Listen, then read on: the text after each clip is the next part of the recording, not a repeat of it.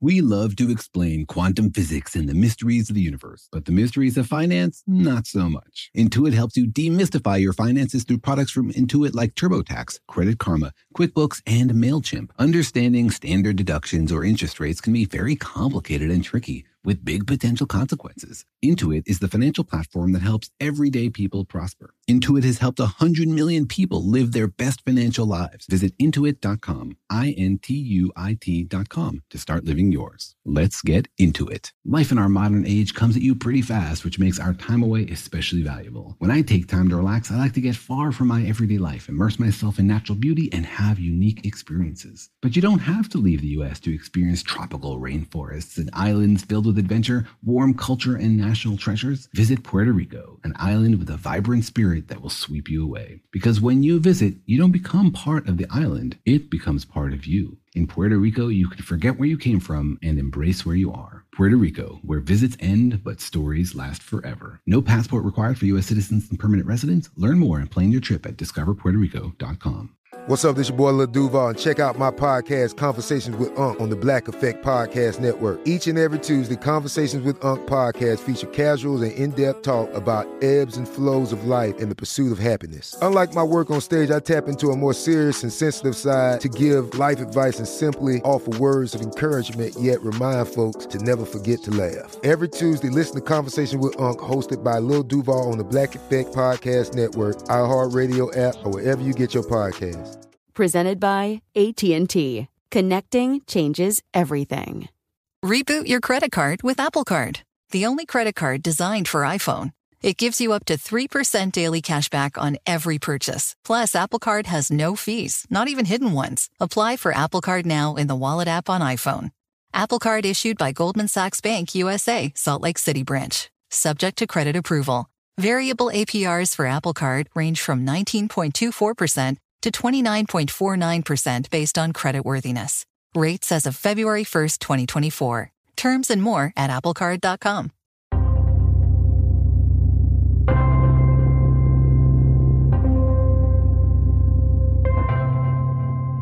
Hey Daniel, have physicists gotten any better at naming their experiments?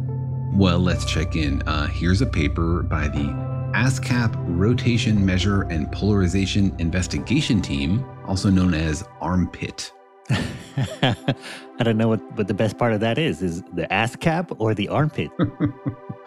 uh, there's also the background imaging of cosmic extragalactic polarization, or BICEP. Ooh, all right. A, a muscly acronym. well, if you're not into the aggressive ones, then you won't like the balloon borne large aperture submillimeter telescope or BLAST. Oh, nice. Although technically that one should be BLAST, right?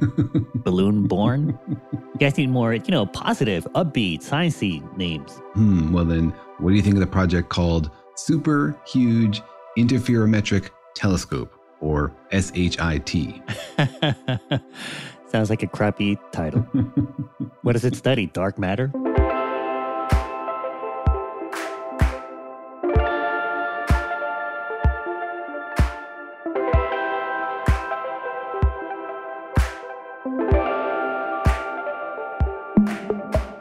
Hi, I'm Jorge. I'm a cartoonist and the creator of PhD Comics. Hi, I'm Daniel. I'm a particle physicist and a professor at UC Irvine, and I'm definitely not an astronomer. Why not, Daniel? Not a fan of the stars? I love the stars and I love the mysteries of the universe. And I am a professor in the physics and astronomy department. So I sometimes get emails that address me as an astronomer. And I wonder what the real astronomers in my department would think about that. Oh, well, it's an interesting distinction, right? It's called physics and astronomy. Is astronomy not part of physics? you have hit on an existential question for astronomers that I see them struggling with every single day. really? They don't, uh, wow, they don't consider themselves physicists?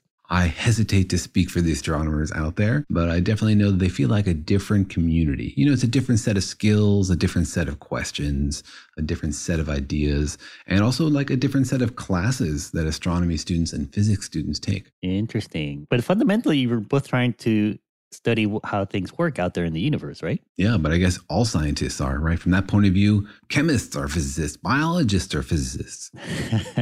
but are physicists chemists? Only physical chemists. But welcome to our podcast, Daniel and Jorge Explain the Universe, a production of iHeartRadio.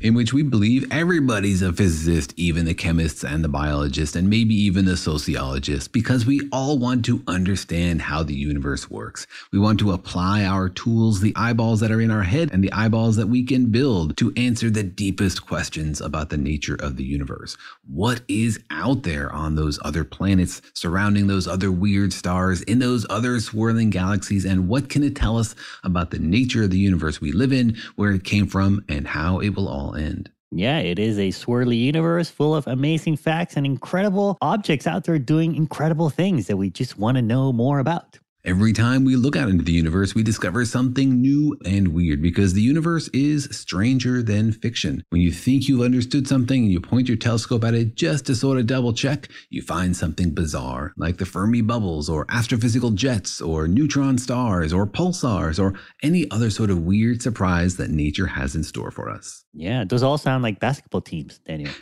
is there like an intramural physics department league? That's right. You got to be able to dunk to get on the astrophysical jets team. yeah. No, there's not a whole lot of dunking going on in the physics league. I got to be honest. Only donuts and coffee. yeah, more sort of like Twitter dunking than actual physics dunking. But that's right. We all want to know. We're all scientists in a way. Everyone has curiosity and questions about the universe. And just asking the questions sort of uh, kind of qualifies you as a scientist, doesn't it? Yeah, everybody out there is doing science if you're asking questions about the universe. Remember that science is not some weird institution in a tall building somewhere. It's just a bunch of people asking questions about how the universe works and deciding to dedicate their lives to answering one particular question about the universe. So if you have a question that's burning deep inside you about the way the universe works, then maybe you can help push forward the envelope of human knowledge. Yeah, maybe like maybe your department should just be called the science department, right?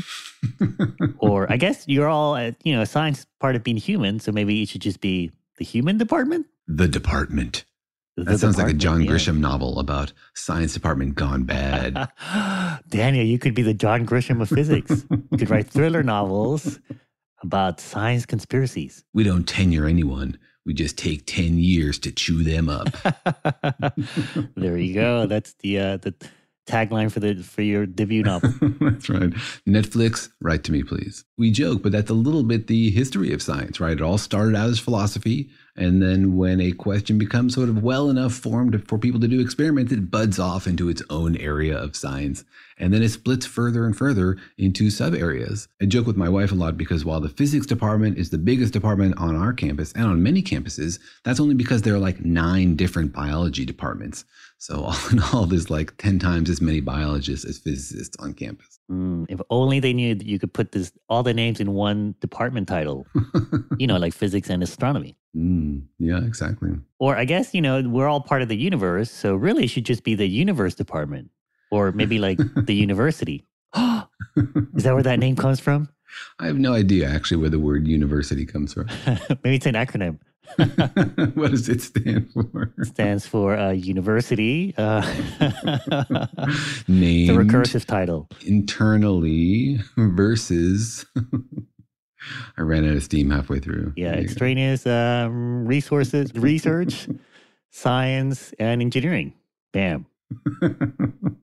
we almost got there. We almost got there. But it is a pretty wonderful universe full of things to think about and to wonder about, including all of the amazing uh, light and information that's out there for us to see. Exactly. While so much of the universe is incredible and beautiful just in the visible light that our eyes can see, we also know that the universe looks quite different in other kinds of light. In light where the wavelengths are too long for our eyes to see, radio and infrared, and also in very high energy photons that are above our visible spectrum, in the ultraviolet and deep into the X ray. Yeah, because humans have a sort of a very limited view of what we can see out there with light. And it's almost like the universe isn't just there for us, it's doing all kinds of things in other parts of the light spectrum. Just the same way your doctor can see very different things about your body using x rays, which pass through all the soft tissue and reveal the location of the bones, than they can using visible light just by looking on the outside. Astronomers can also x ray the universe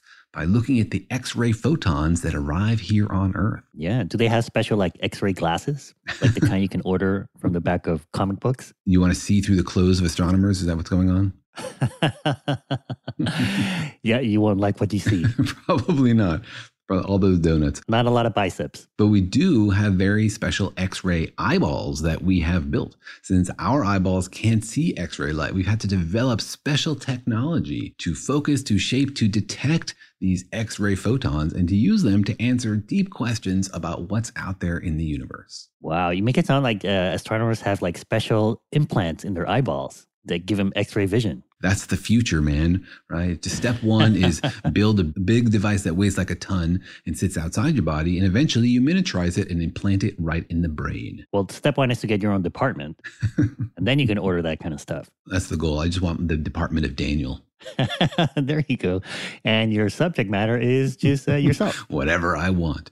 Maybe actually the rest of the department wants me to have my own department. I'm going to get kicked out. You could be the chair of your own uh, department. You could have just a chair and be the chair. Mm, there should be some adage like, he who has himself as department chair has a fool for a faculty member. But, anyways, there is a lot of uh, incredible uh, stuff happening out there in the universe in the X ray spectrum. It's not just good for looking at your bones or your teeth. Uh, there are also incredible things happening in stars and neutron stars and pulsars out there, and even black holes that we could learn if we can see better in this part of the spectrum. Because remember that different parts of the universe are at different temperatures, and that something's temperature determines the light it emits. Our sun emits light in the visible spectrum because its surface is around 5,000 Kelvin. And the Earth emits light in the infrared because it is much, much cooler. And you emit light in the infrared because you are also cooler than the sun, but hotter than the Earth. And things out there that are super duper hot, like the surface of neutron stars or jets near black holes, they only emit in the X ray. So if you look at some corner of the universe, it might seem dark until you turn on your X ray eyeballs, and then all of a sudden it's glowing very brightly. Yeah, but I think what's also cool is that uh, you know, like our sun emits both light in the visible spectrum, but also it, it emits X-rays, right? Like you can look up pictures of X-ray, uh, what the sun looks like with X-ray glasses. Yeah, the sun emits all kinds of radiation that our eye can't see, from infrared light all the way up to X-rays, and even in particles. We talked recently about how you could see the sun in neutrinos if you had neutrino glasses. So while it's true that the sun peaks in the visible spectrum, that's where a lot of its light is emitted, it's not exclusive to the visible spectrum. It also does produce some X rays. And it tells a different story. If you look at a picture of the sun in infrared or visible or X ray, you see sort of different parts of the sun, different things are going on. Yeah. And so if the more we can see in other parts of the light spectrum, the more we can learn about the universe. And so humans have been building better and better X ray telescopes. And as part of our mission to be nicer to astronomers, we let them give them really silly names like the NICER telescope, N I C E R. Yeah, so to the end of the program, we'll be tackling the question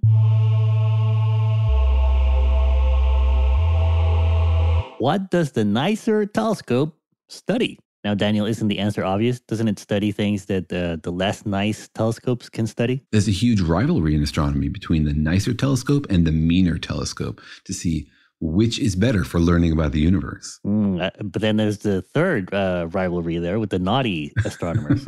Are you nice, naughty, or, na- or nasty? or mean? You said mean, right? The meaner telescope. Yeah, exactly. We know who's getting the Christmas presents from Santa, but who's getting the goods about the universe? Ooh. No, there's nothing nice or mean about the NICER telescope. It's just a ridiculous acronym. It stands for Neutron Star Interior Composition Explorer. Mm, they pull that R at the from the end of Explorer to make it nicer. Why not just call it the Nice Telescope? Why did they have to um pull up the R from the from the end there? I have no idea. The Nice Telescope sounds pretty good, right? But I guess they wanted a oomph you need to win a grant proposal these days. You know, not just nice, nicer. Oh, I see. It's like 2.0. It's like nice 2.0 next generation of nice telescopes. I also like how they skipped the star. They're just like, let's just not include star in our acronym. I mean, it really should be like Nicicer. now I see why they skipped the star. well, I guess they want to leave room so that the next one could be the nicest telescope. then where do they go from there? You know, double nice, double nicest, uber nice? They go for the uh, Mother Teresa telescope. I guess they haven't named themselves on a corner the way the ground based telescopes have. You know, they've got an extremely large, ultra large, absurdly large telescope. Is, is that for real? Is there an absurdly large telescope? Official name? No, I'm joking. The actual title of it is called the Overwhelmingly Large Telescope, and that's a real title of a That's real. That's a real project. title? That. No, that is overwhelmingly uh, crazy. The biggest telescope that's actually going to be built is called Extremely Large. Overwhelmingly Large was a little overwhelmingly large, and so it wasn't actually funded. Mm, it was overwhelmingly rejected. I was overwhelmingly excited about it, but we could learn a huge amount about the universe. But anyway, They were underwhelmed. it's certainly underfunded.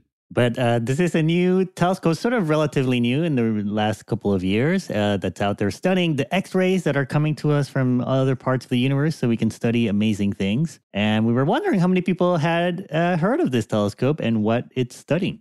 So Daniel went out there into the wilds of the internet to ask people the question What do you think the NICER telescope studies? And I'm continuously indebted to those of you who are willing to volunteer to answer these questions and give us a sense for what people know and what they are curious about. If you'd like to participate, please write to us to questions at danielandjorge.com. Everybody's welcome. Here's what people had to say. My guess on what NICER telescope study stands for, or the acronym NICER, is Nebula Interstellar Clinical Euphoric Research, where I think we study the actual beauty of nebulas through a telescope and its effect on psychedelic trips, clothing patterns, and obsession among humans. Well, this is um, my favorite subject uh, neutron stars. So, NICER will study neutron stars. This is what I have until now. Not know how it will work and uh, when it will uh, be on, but um, can wait uh, to find out more. I have no idea. The nicer telescope studies how nice things are. Or does it study ice? Like, mm, the N stands for something I don't know, and then ice. Like, does it? Is it some telescope that's gonna find more water on Mars, or other moons of the solar system, or exoplanets, or I don't know. Yeah, I'll go with that. The nicer telescope studies ice on other celestial bodies.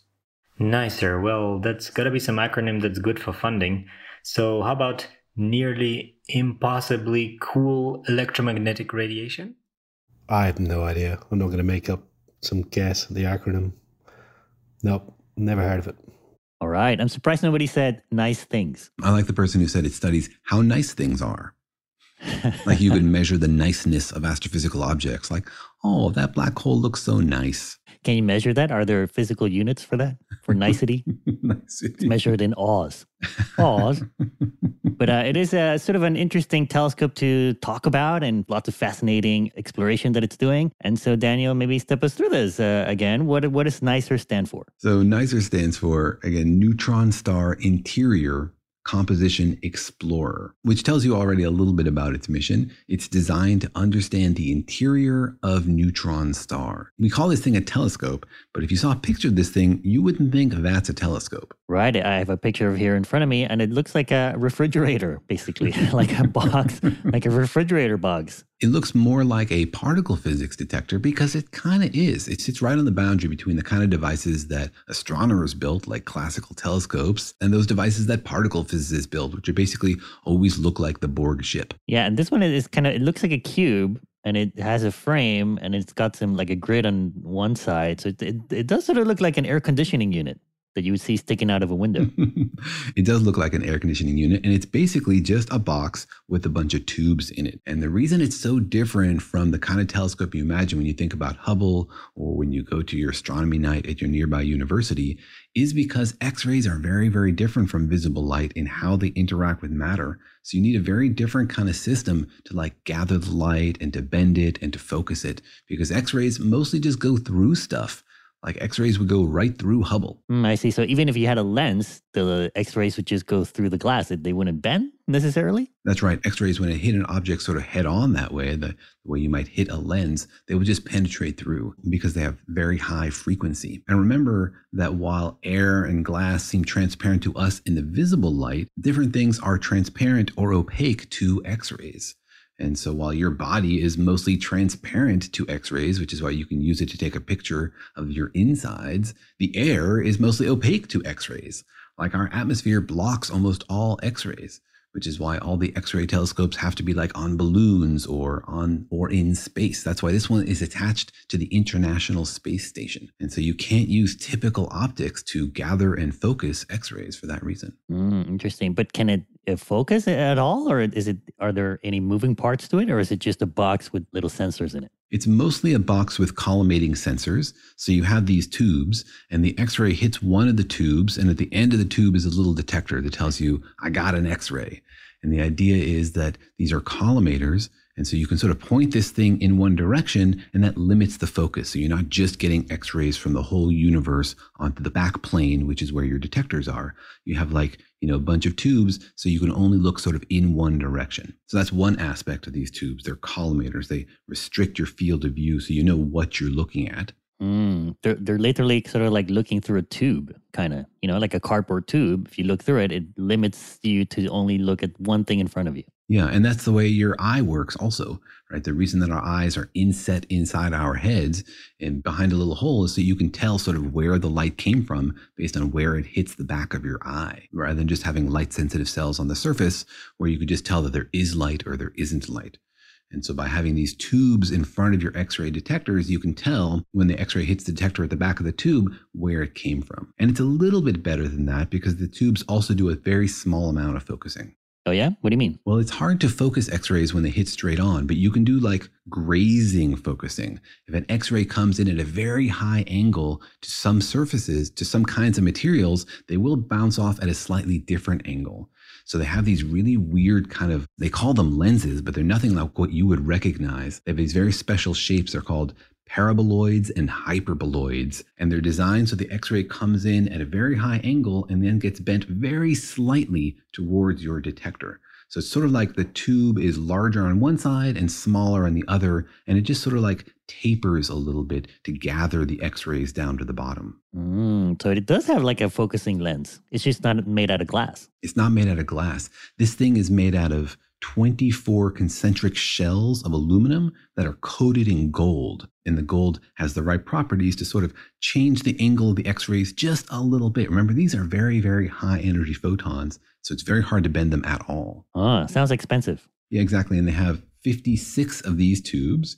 And on the back plane, they have silicon detectors that can detect these X-rays. So when X-ray smashes into it, it like releases an electron that's in the silicon wafer, and then that can get picked up by a circuitry. So it's basically just like a digital camera on the back plane that's sensitive to X-rays that are focused onto it by these very gradually tapering tubes. And so th- these tubes are kind of in a box, and this box is sort of like attached to the to the outside of the International Space Station? Yeah, it's got like a little arm and it's stuck to the space station and they can turn it so they can point it at different things like oh look at this star, look at that star, and it's maintained by the astronauts. And it, was this done recently? It's it's sort of in the last few years, right? Yeah, it was installed in 2017. So the space station's been up there for decades, right? But they keep adding to the science mission. It's pretty cool to have a facility in space where you can install new stuff and you can have people maintain it and control it. And so this is has been up there for the last five years, and it's done a lot of really interesting science already. Yeah, and it's sort of named with the word neutron star in its name, but it, it actually sort of studies uh, a wider range of X rays, right? What are called soft X rays. Yeah, we have a variety of X ray telescopes. You might have heard of Chandra and other space based telescopes that are capable of seeing the sky in X rays.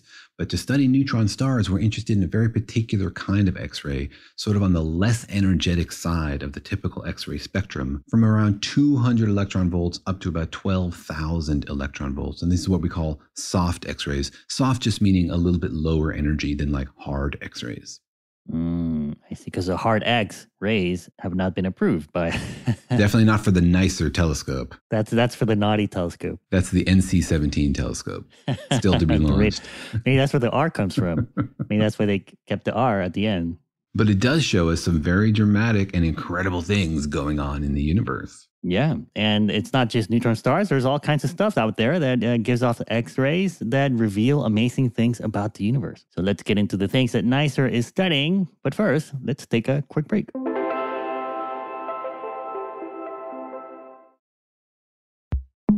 eBay Motors is here for the ride. Remember when you first saw the potential? And then, through some elbow grease, fresh installs, and a whole lot of love, you transformed a 100,000 miles and a body full of rust into a drive that's all your own. Look to your left, look to your right. It's official. No one's got a ride like this. There's nothing else that sounds like, feels like, or looks like the set of wheels in your garage. With over 122 million parts, you can make sure your number one ride or die stays running smoothly, so there's no limit to how far you can take it. Brake kits, turbochargers, engines, exhaust kits, roof racks, LED headlights, bumpers, whatever your baby needs, eBay Motors has it. And with eBay Guaranteed Fit, it's guaranteed to fit your ride the first time, every time, or your money back. Plus, at these prices, well, you're burning rubber, not cash. Keep your ride or die alive at ebaymotors.com. Eligible items only, exclusions apply.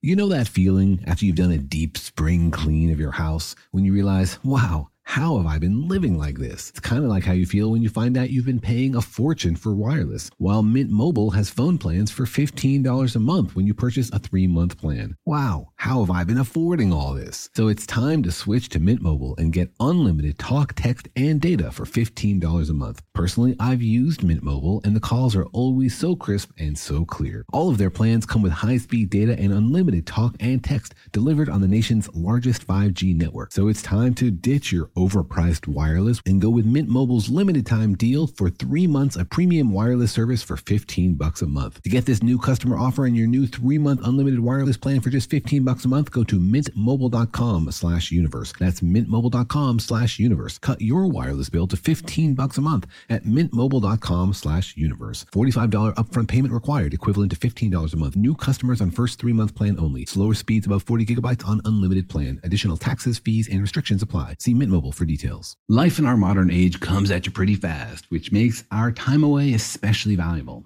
When I take time off to relax, I like to get far from my everyday life to immerse myself in natural beauty and have a unique experience. But you don't have to leave the United States to experience tropical rainforests and islands filled with adventure, warm culture, and national treasures. Visit Puerto Rico, an island with a vibrant spirit that will sweep you away. People from Puerto Rico are called Boricuas, but it's not just a name, it's a spirit, a flavor, a rhythm that you can only find in one place on earth. Puerto Rico. It's embodied by these proud, passionate people, and you'll feel it in every part of the island. When you bask in the warmth of the beaches, when you taste the love in the food, when you embrace the call of adventure, you'll find the Boricua spirit in yourself as well. Because when you visit, you don't become part of the island, it becomes part of you. You can forget where you came from and embrace where you are in Puerto Rico because your visit ends, but the stories last forever. No passport is required for U.S. citizens and permanent residents. Learn more and plan your trip at discoverpuertorico.com. The financial universe out there can seem like a vast place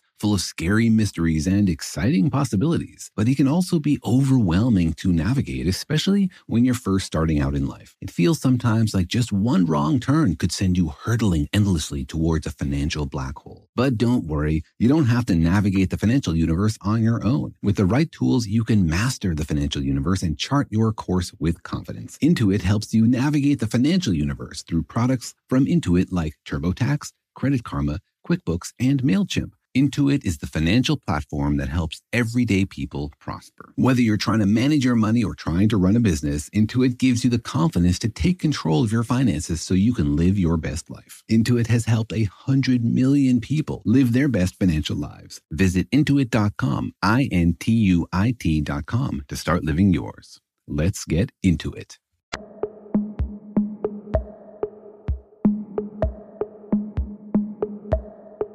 All right, we're talking about the NICER telescope, the Neutron Star Interior Composition Explorer, which stands for NICER, sort of, sort of. You got to say the er at the end of it. You can't just say explorer. You got to say explorer.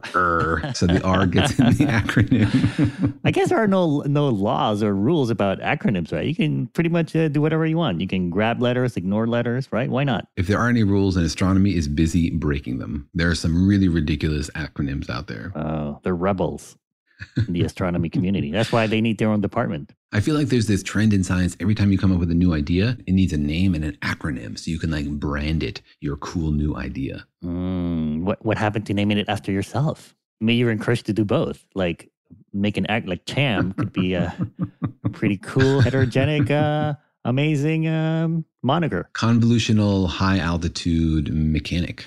there you go. I am a mechanical engineer. Yeah. All right, so uh, this is a telescope out there, uh, up there attached to the International Space Station, and it's made out of uh, little tubes that uh, can collect X rays from specific points in space. And it's been studying all kinds of things, including neutron stars. So, Daniel, what is a neutron star? A neutron star is a super fascinating object. It's basically the remnant of a massive supergiant star that collapsed. Remember that stars burn for a long time because they have very hot interiors and they have the fuel needed to perform fusion, like to squeeze hydrogen together into helium and then squeeze that helium into something else and then squeeze that into something else. And they get heavier and heavier and heavier, where the byproducts of fusion produce the byproducts of the next round of fusion until they no longer can, until they're making iron, which cools the star down and causes it to collapse. So eventually gravity wins its battle against fusion and collapses the star. And depending on the mass of the original lump of stuff you started with, you can get a black hole if you have enough stuff, or you could get a neutron star, which is just this really hot, very dense clump of matter left over at the core of a star after it has collapsed. Yeah, it's it's sort of like one half step up from a black hole, right? Like we we had a whole episode about neutron stars and they're just kind of like what happens when light is just almost compressed enough to make a black hole. Mm-hmm. There are various ways that you can resist the pull of gravity. Right, a burning star resists it by producing all this energy that puffs out its outer layers and prevents it from collapsing further. Once gravity has overcome that, there's like another threshold, which is this electron degeneracy threshold. The electrons don't want to get squeezed together as closely as gravity wants to squeeze them, and they resist. But if you add more mass to it, it can overcome even that and then produce a black hole. It's like the last holdout. It's like matter's last line of defense. Yeah, and um, but they, do they inevitably become black holes, or can they, you know, resist becoming a black hole forever? Neutron stars we think are stable. They can resist becoming a black hole unless they gather more mass. There's a maximum mass to the neutron stars, we think. But that's not something we understand very well. Like, we have pretty basic questions about neutron stars, like how much mass is in a neutron star? How big can they get? Or how wide are they? We know that neutron stars are super duper dense. They have like one and a half times the mass of our sun squeezed into an object with a radius of like 15 kilometers. But we don't really know what the boundaries are. Like, can you get a two solar mass neutron star or does it collapse into a black hole? Mm, interesting. I guess maybe a question is if they are sort of close to a black hole and they're not uh, fusing anymore, meaning exploding and, and giving of light, how do we like know where they are? How do we find them? And have we actually seen one? We have seen neutron stars, but you're right, they are hard to see because they don't glow in the visible. But the incredible gravity means incredible temperatures and incredible pressures. And under those conditions, they tend to produce X rays. So the surface of a neutron star has this crust, this really incredibly intense environment. And as that crust like rubs and bumps and has star quakes, it produces flashes of light, X rays, that we can see with our fancy eyeballs on the International Space Station. Interesting. It has like a shiny coat to it. You know, like most stars emit light sort of from the insides, but this one you were saying uh, neutron stars emit light and X rays uh, on the surface. Yeah, that's the prevailing model, although we don't really understand what's going on with neutron stars. One of the core questions is like, what is the state of matter in the inside of neutron stars? It's a situation that's so hot and so dense that all four forces come into play. I mean, usually gravity, which is the weakest force, can be mostly ignored when you're talking about like forces between quarks. But inside a neutron star, there's so much mass that gravity is as powerful as the strong force. And you need to take into account all the different forces if you're going to understand the nature of what's going on in there. You know, we think about like the neutron has three quarks and they're hanging out. They got gluons bound together. It's a happy little thing. It can last for a long time. Or protons are very similar. But now take a bunch of those and squeeze them all together. It's like you got this ocean of quarks that are floating around, creating this weird new kind of thing. You could almost even think of it as like one enormous particle. Right, because you're saying it's like they're squeezed so much that all of their usual bonds don't work anymore, right? Like the bonds that keep electrons and protons and quarks together, all of that kind of turns into a giant soup of stuff. Yeah, the same forces are at play, right? You still have the strong force and the weak force, but they're typical patterns. The way that quarks form into a proton and make a stable little package, those patterns are no longer relevant because you have all these other forces on the outside pulling them apart. And so we don't have an understanding of what's going on inside that. That's why NICER has the word interior composition in it because we want to really understand what's going on on the inside of the neutron star. It's a very strange environment and not something that we typically see. And so we don't have a lot of ways to probe it. We can't create those conditions here on Earth. Right. And they sort of maybe even start to get into the up to the boundary of, of our knowledge about physics, right? Like that's when you start to question things like how much is uh, are things quantum and how much are they special relativity? Yeah describing it as on the boundary of what we understand is probably generous to our understanding. This is well beyond something that we can model. We try to use the equations of general relativity to describe what's going on on the inside of the star but you're right we know there are probably quantum effects there and so that's why it's a great way to test these things to say like is it possible to understand the impact of quantum gravity and the gravitational interactions between particles? Are those necessary to understand what's going on inside there? Or do you just need a really, really big computer? And so we're trying all sorts of different kind of things to like build up models of what might be going on in the inside of the neutron star. Unfortunately, we can't see the inside of the neutron star. We can only see the outside of it. But those X-rays that are produced by the outside give us clues about what might be going on on the inside. Right. Really, you just want to know if it's nice on the inside as well as the outside. Is it a candy coating around like a sour center, or is there like chocolate inside? Should it be on the naughty list or the nice list? One thing we really want to understand about the inside of neutron stars is like what is the pressure? What is the density? What is the speed of sound on the inside of a neutron star? Because in very, very dense environments, the speed of sound can be up to like the speed of light. Remember early on in our universe, when things were very, very dense, we think the speed of sound was about half of the speed of light. Imagine that. And so in these environments, we just don't know very basic things about that. Like how does a neutron star ring after there's a starquake on its surface? You know, how do those sound waves penetrate and bounce around on the inside? Wow. Like what happens if you like ring a neutron star kind of? Determine, and a lot of these questions about the pressures and the densities determine what masses and radii are allowed for a neutron star. Like if you have one model of the pressure and the density and how all these things are interacting, then you have a relationship between the mass and the radius. Imagine a graph of like mass versus radius of neutron stars. You can't have neutron stars just like anywhere in that graph. There's like a line through that plane where neutron stars are allowed. They always fall along some line.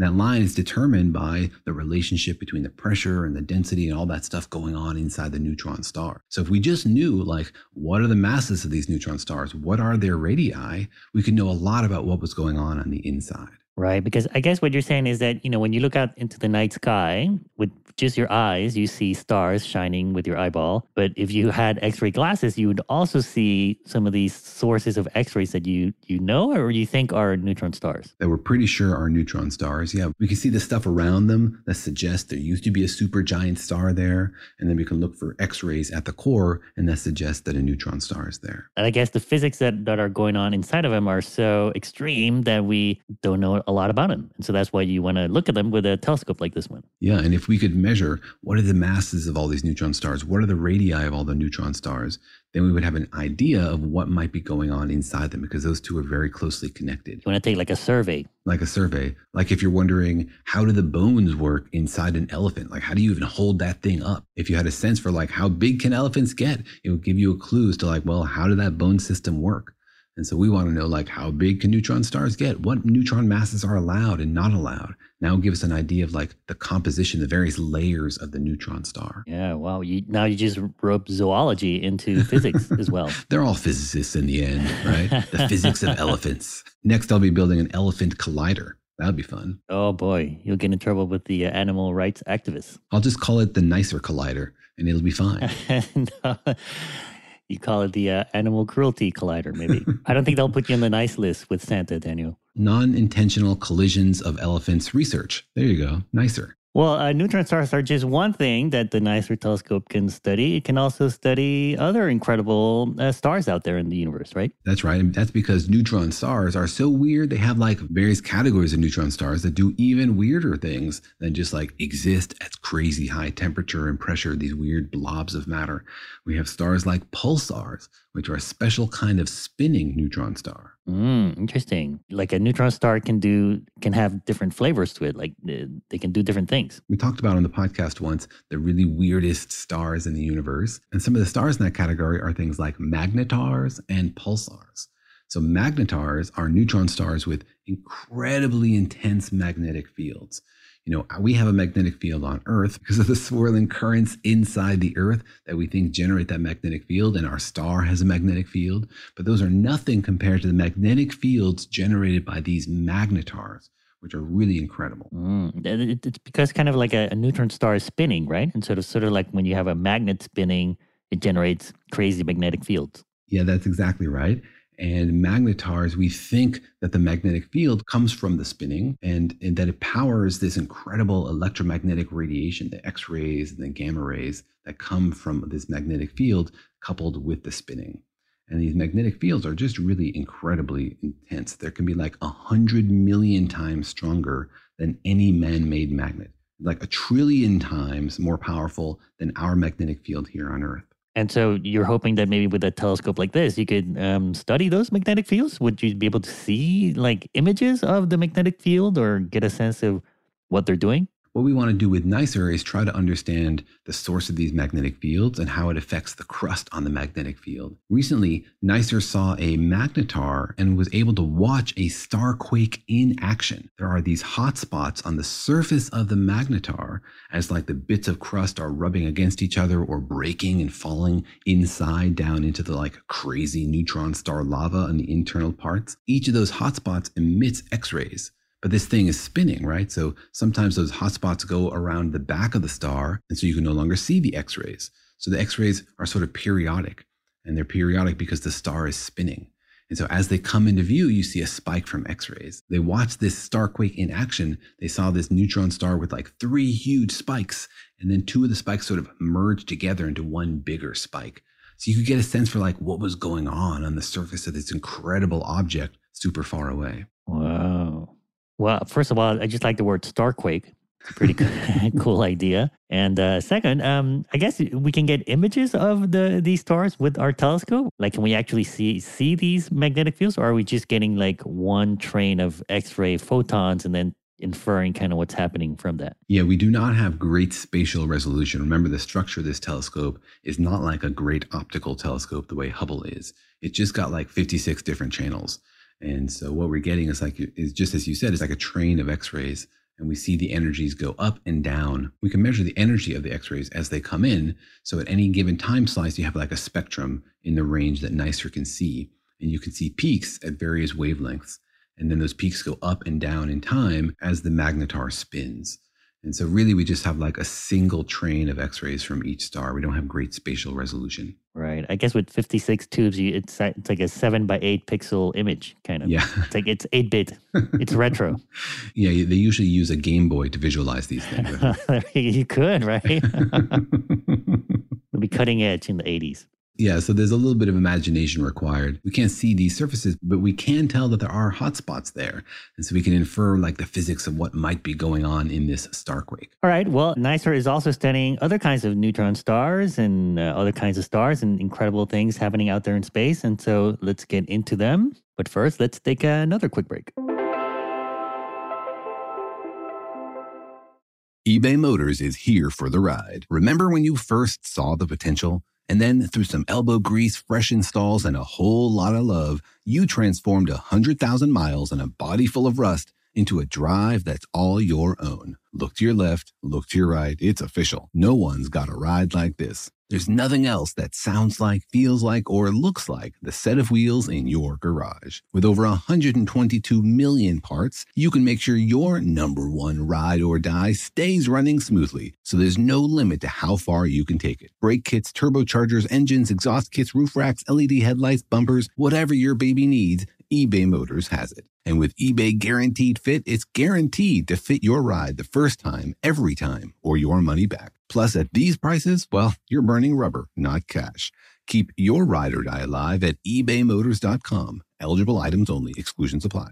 Life in our modern age comes at you pretty fast, which makes our time away especially valuable. When I take time off to relax, I like to get far from my everyday life to immerse myself in natural beauty and have a unique experience. But you don't have to leave the United States to experience tropical rainforests and islands filled with adventure, warm culture, and national treasures. Visit Puerto Rico, an island with a vibrant spirit that will sweep you away. People from Puerto Rico are called Boricuas, but it's not just a name, it's a spirit, a flavor, a rhythm that you can only find in one place on earth. Puerto Rico. It's embodied by these proud, passionate people, and you'll feel it in every part of the island. When you bask in the warmth of the beaches, when you taste the love in the food, when you embrace the call of adventure, you'll find the Boricua spirit in yourself as well. Because when you visit, you don't become part of the island, it becomes part of you. You can forget where you came from and embrace where you are in Puerto Rico because your visit ends, but the stories last forever. No passport is required for U.S. citizens and permanent residents. Learn more and plan your trip at discoverpuertorico.com. The financial universe out there can seem like a vast place full of scary mysteries and exciting possibilities, but it can also be overwhelming to navigate, especially when you're first starting out in life. It feels sometimes like just one wrong turn could send you hurtling endlessly towards a financial black hole. But don't worry, you don't have to navigate the financial universe on your own. With the right tools, you can master the financial universe and chart your course with confidence. Intuit helps you navigate the financial universe through products from Intuit like TurboTax, Credit Karma, QuickBooks, and MailChimp. Intuit is the financial platform that helps everyday people prosper. Whether you're trying to manage your money or trying to run a business, Intuit gives you the confidence to take control of your finances so you can live your best life. Intuit has helped a hundred million people live their best financial lives. Visit intuit.com, I N T U I T.com to start living yours. Let's get into it. If you want to level up your marketing and business knowledge, then look no further than the Marketing School podcast hosted by Neil Patel and yours truly, Eric Siu. It is the number one marketing podcast in the United States and number 15 on business in the United States. And it has amazing guests such as Alex Hormozi, Leila Hormozi, Cody Sanchez. We pull in these amazing interviews with other people that are not only great marketers, but actual operators. And the icing on the cake is Neil and myself were also operators as well. So we share learnings from the trenches. We share secrets that we otherwise wouldn't be sharing with other people. And we also share other advantages that will help you get ahead of your competition. So all you have to do is listen to Marketing School every weekday on the iHeartRadio app, Apple Podcasts, or wherever you get your podcasts.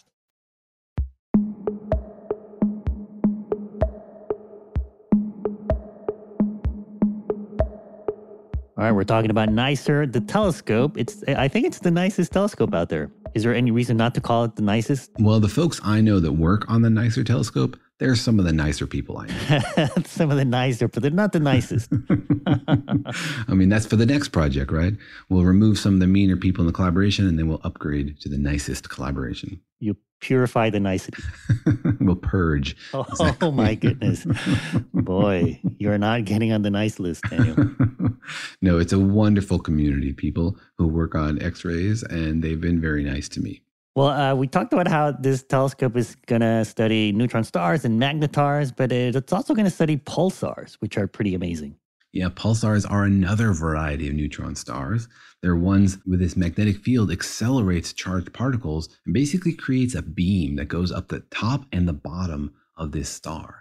So imagine like a huge, just like flashlight being shown out from the top of the star and the bottom of the star out into the universe.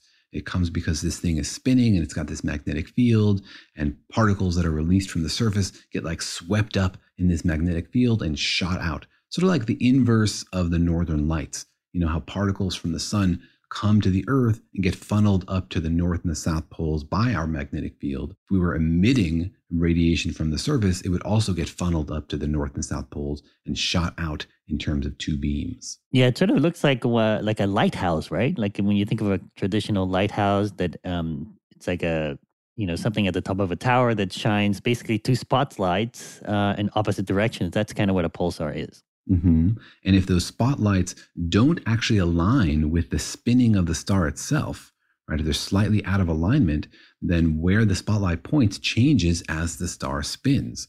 Right? If you shone a flashlight straight up and then you spun, you wouldn't change what you're shining your flashlight at.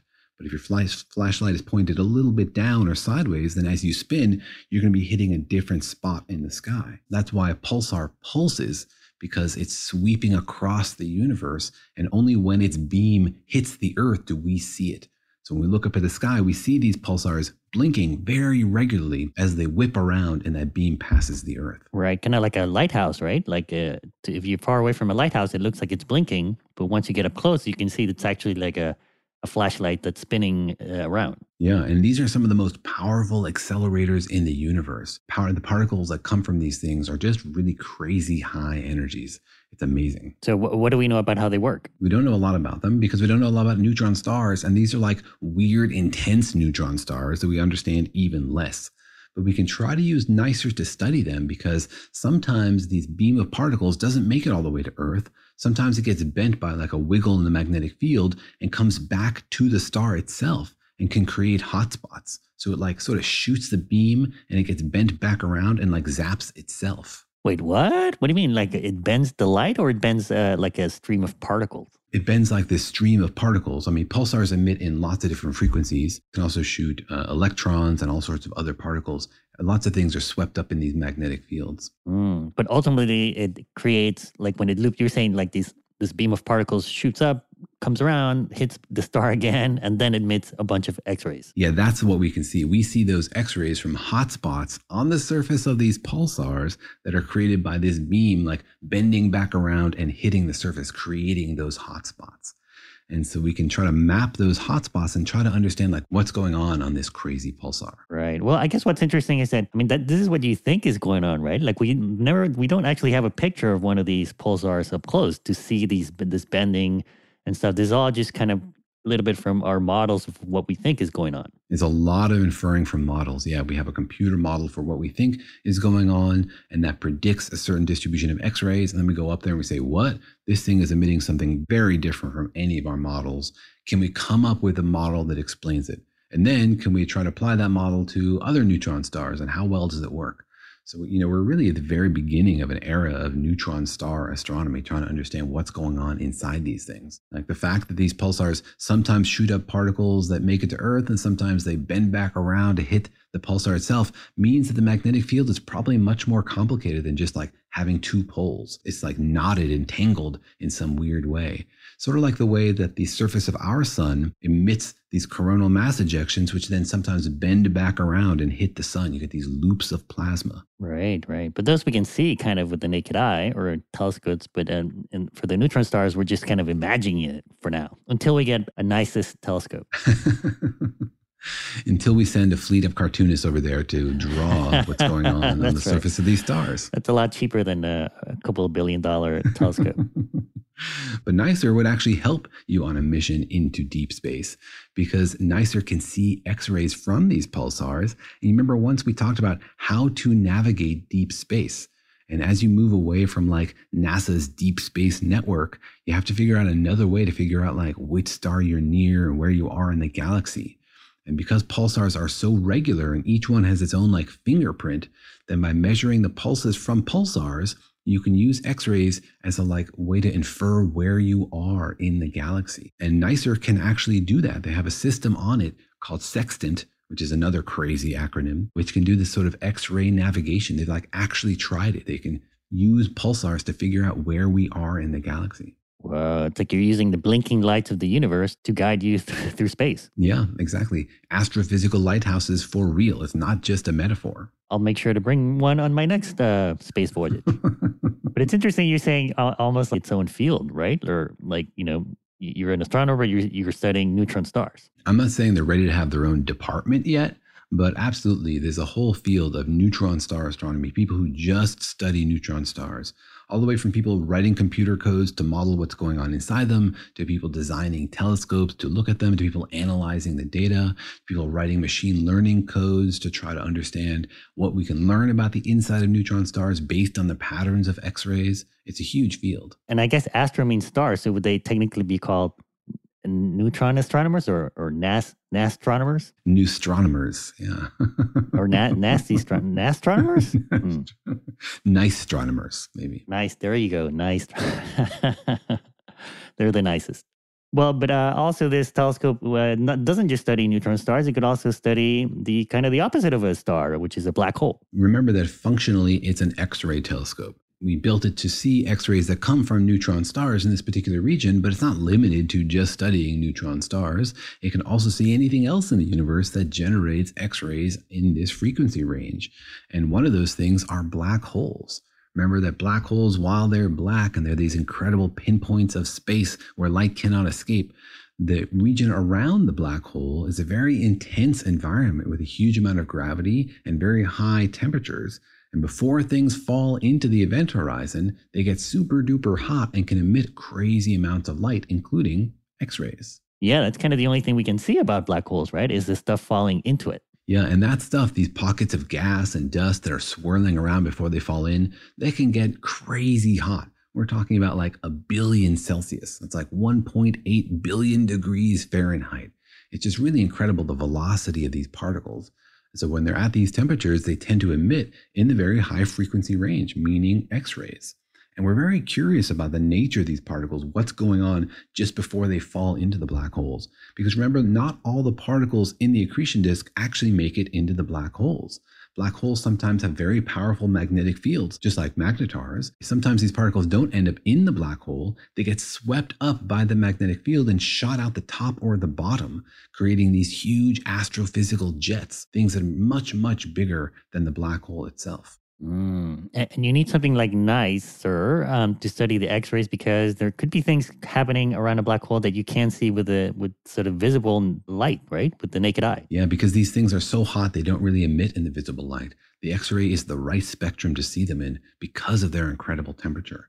And so this lets us do things like look right at the edge of a black hole's event horizon and image the particles that are just about to fall in or just about to get shot out the top or the bottom into those jets. So they've done this recently. They've looked at like the black hole corona, this environment just past the edge of the event horizon where the particles are like about to fall in or about to get shot out into the jets. And they've done this before for like super massive black holes at the hearts of galaxies, but they had never done one for a stellar mass black hole, like a black hole that's just the collapse of a normal star. Interesting. But uh, I guess don't things near the surface of a black hole kind of get stretched out, right? Like don't things kind of get redshifted and wouldn't that make it hard to see with an X-ray telescope? Good point. In the vicinity of a black hole, there is gravitational redshifting. So things do get moved down to lower and lower frequencies. So that means that if these things are still X rays after they got redshifted, they must have been ridiculously high frequency. But that's also why we have a big spectrum of observing devices like the James Webb telescope that just went up. It's going to be looking in the infrared to look specifically at things that have been massively redshifted because they're old or because they're moving really, really fast or because they went through some gravitational redshift like the vicinity of a black hole. Right. It's almost like you need like several different glasses to study what's happening in these extreme environments, right? Like you need a regular uh, magnifying glass, you need an X-ray glass, you need an infrared pair of glasses. Yeah, just the same way we use various senses to understand the nature of the world around you. If you only had vision or if you only had hearing, you might have a very different sense of the world that you are embedded in. And so we want as many different senses as possible to understand the universe and all of its different colors and sounds. Right. It's sort of like 3D glasses, right? Like you want one eyeball to see one thing, you want the other eyeball to see something else, and then that gives you a more uh, complete picture of what's going on. Mm-hmm, because we're trapped here on Earth. We can't go and visit those stars very effectively. And so we want to take advantage of as much information as we can that makes its way here to Earth. And it would be crazy to ignore a whole channel of information in the X ray that's telling us so many things about a hidden part of the universe. Yeah. And I guess it's thanks to um, telescopes like these that we can, that we even know there's stuff going on in those other uh, frequencies. Yeah. And we have a whole generation of new devices going up along a broad set of these wavelengths. And each one is going to tell us a different story about what's going on out there. And then we try to piece that together into a whole model of the universe. And that's in the end what physics is, right? We take what we see out there in the universe and try to stitch it together into one grand story that explains everything, that describes the heart of neutron stars and the flapping of butterfly wings and the collisions of elephants. you just lost me there. you, you had me at the collision of stars with uh, butterflies? yeah, you know, the vortices created by butterfly wings are not something we understand very well. There's a whole group of people studying, like, how do insects fly? It's really pretty complicated fluid dynamics. I see. And you need x rays for that? you don't need x rays for that. But it's just an example of the kind of picture we're trying to build about the universe. Physics is not just about neutron stars, it's about understanding how the universe works and stitching together everything we see into one holistic picture of the fundamental nature of the universe. Oh, I see. Got it. Got it. You're trying to co-opt the other departments. Yes, it's all physics in the end. That's where I'm going. you want all the funding until you get sucked up by the math department, and then you're in trouble. They're not even relevant to reality, man. They exist in the realms of what might be. They're not so nice. They're not as nice as my astronomers. I don't know if math has good acronyms or not. I haven't dug into that. I think, well, they only deal with uh, letters. So I guess uh, any equation can be an acronym. Yeah, maybe their acronyms are like all Greek and Hebrew letters, mathronyms. Yeah, they don't even uh, care about uh, words.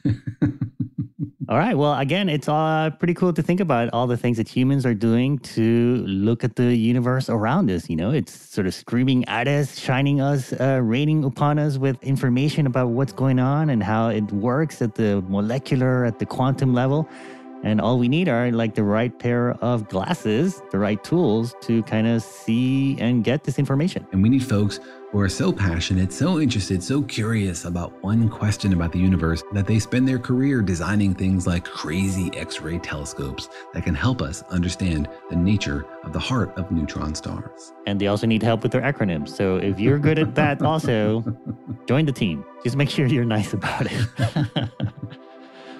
All right. Well, we hope you enjoyed that. Thanks for joining us. See you next time.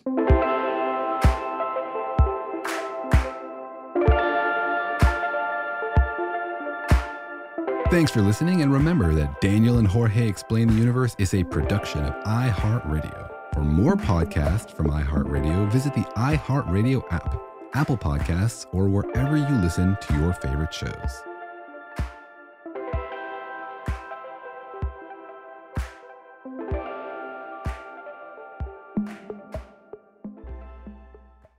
Life in our modern age comes at you pretty fast, which makes our time away especially valuable. When I take time to relax, I like to get far from my everyday life, immerse myself in natural beauty, and have unique experiences. But you don't have to leave the US to experience tropical rainforests and islands filled with adventure, warm culture, and national treasures. Visit Puerto Rico, an island with a vibrant spirit that will sweep you away. Because when you visit, you don't become part of the island, it becomes part of you. In Puerto Rico, you can forget where you came from and embrace where you are. Puerto Rico, where visits end but stories last forever. No passport required for U.S. citizens and permanent residents. Learn more and plan your trip at discoverpuertorico.com.